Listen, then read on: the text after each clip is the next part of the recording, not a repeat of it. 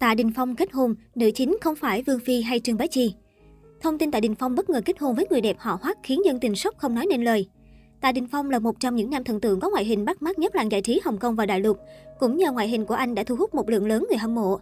Tài giỏi, nhưng Tạ Đình Phong lại có cuộc sống tình cảm khá rắc rối khi kết hôn với Trương Bá Chi và hẹn hò với Vương Phi.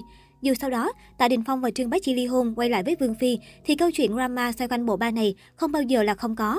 Cách một ngày lại có tin mới về bộ ba, khiến nhiều người không biết đâu là thật, đâu là giả. Mới đây, theo Sohu đăng tải, Tạ Đình Phong đã kết hôn. Đáng nói, nhân vật nữ chính không phải là Trương Bá Chi hay Vương Phi, mà đó là người đã luôn bên cạnh anh, chăm sóc anh suốt 23 năm nay, Hoắc Vấn Hy. Trước tin Tạ Đình Phong kết hôn với Hoắc Vấn Hy khiến cư dân mạng vừa siêu ấp siêu đau, bởi sau khi ly hôn với Trương Bá Chi, Tạ Đình Phong đến với Vương Phi, cả hai luôn dành cho nhau những tình cảm ngọt ngào.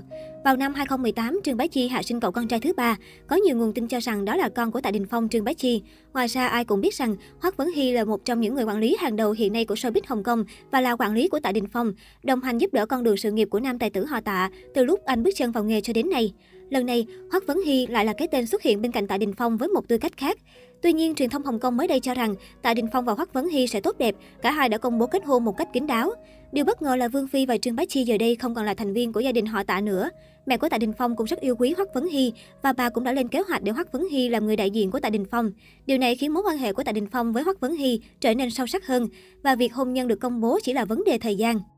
Trước đó, từng có tin đồn Hoắc Vấn Hy hẹn hò có con riêng với Tạ Đình Phong, tuy nhiên người đẹp họ Hoắc đã lên tiếng thành minh, sẽ không có chuyện tôi và nghệ sĩ cho mình phụ trách nảy sinh tình cảm yêu đương, nếu hẹn hò thì không thể trách mắng được, còn phải nhân nhường đối phương. Nghệ sĩ khi hẹn hò đều phải lén lút nên tôi không hẹn hò với họ, chắc chắn chẳng được dài lâu. Hoắc Vấn Hy sinh năm 1972, hiện là nữ quản lý trẻ tuổi nhất ở Hồng Kông. Cô bước chân vào showbiz khi còn rất trẻ.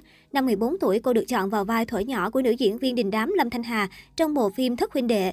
Cũng nhờ vậy cô được khán giả đặt cho danh hiệu Tiểu Lâm Thanh Hà.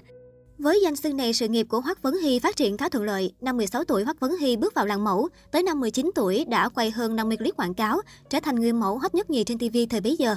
Thậm chí, vì Hoắc Vấn Hy xuất hiện với tần suất quá cao trên màn ảnh, có nhãn hiệu còn không muốn mời cô làm đại diện cho sản phẩm của mình. Sau đó, Hoắc Vấn Hy từng lớn sân sang sự nghiệp diễn viên ca sĩ. Nhờ tài năng của mình khi mới 21 tuổi, Hoắc Vấn Hy đã trở thành người phụ trách lịch trình công việc cho toàn bộ nghệ sĩ trong tập đoàn.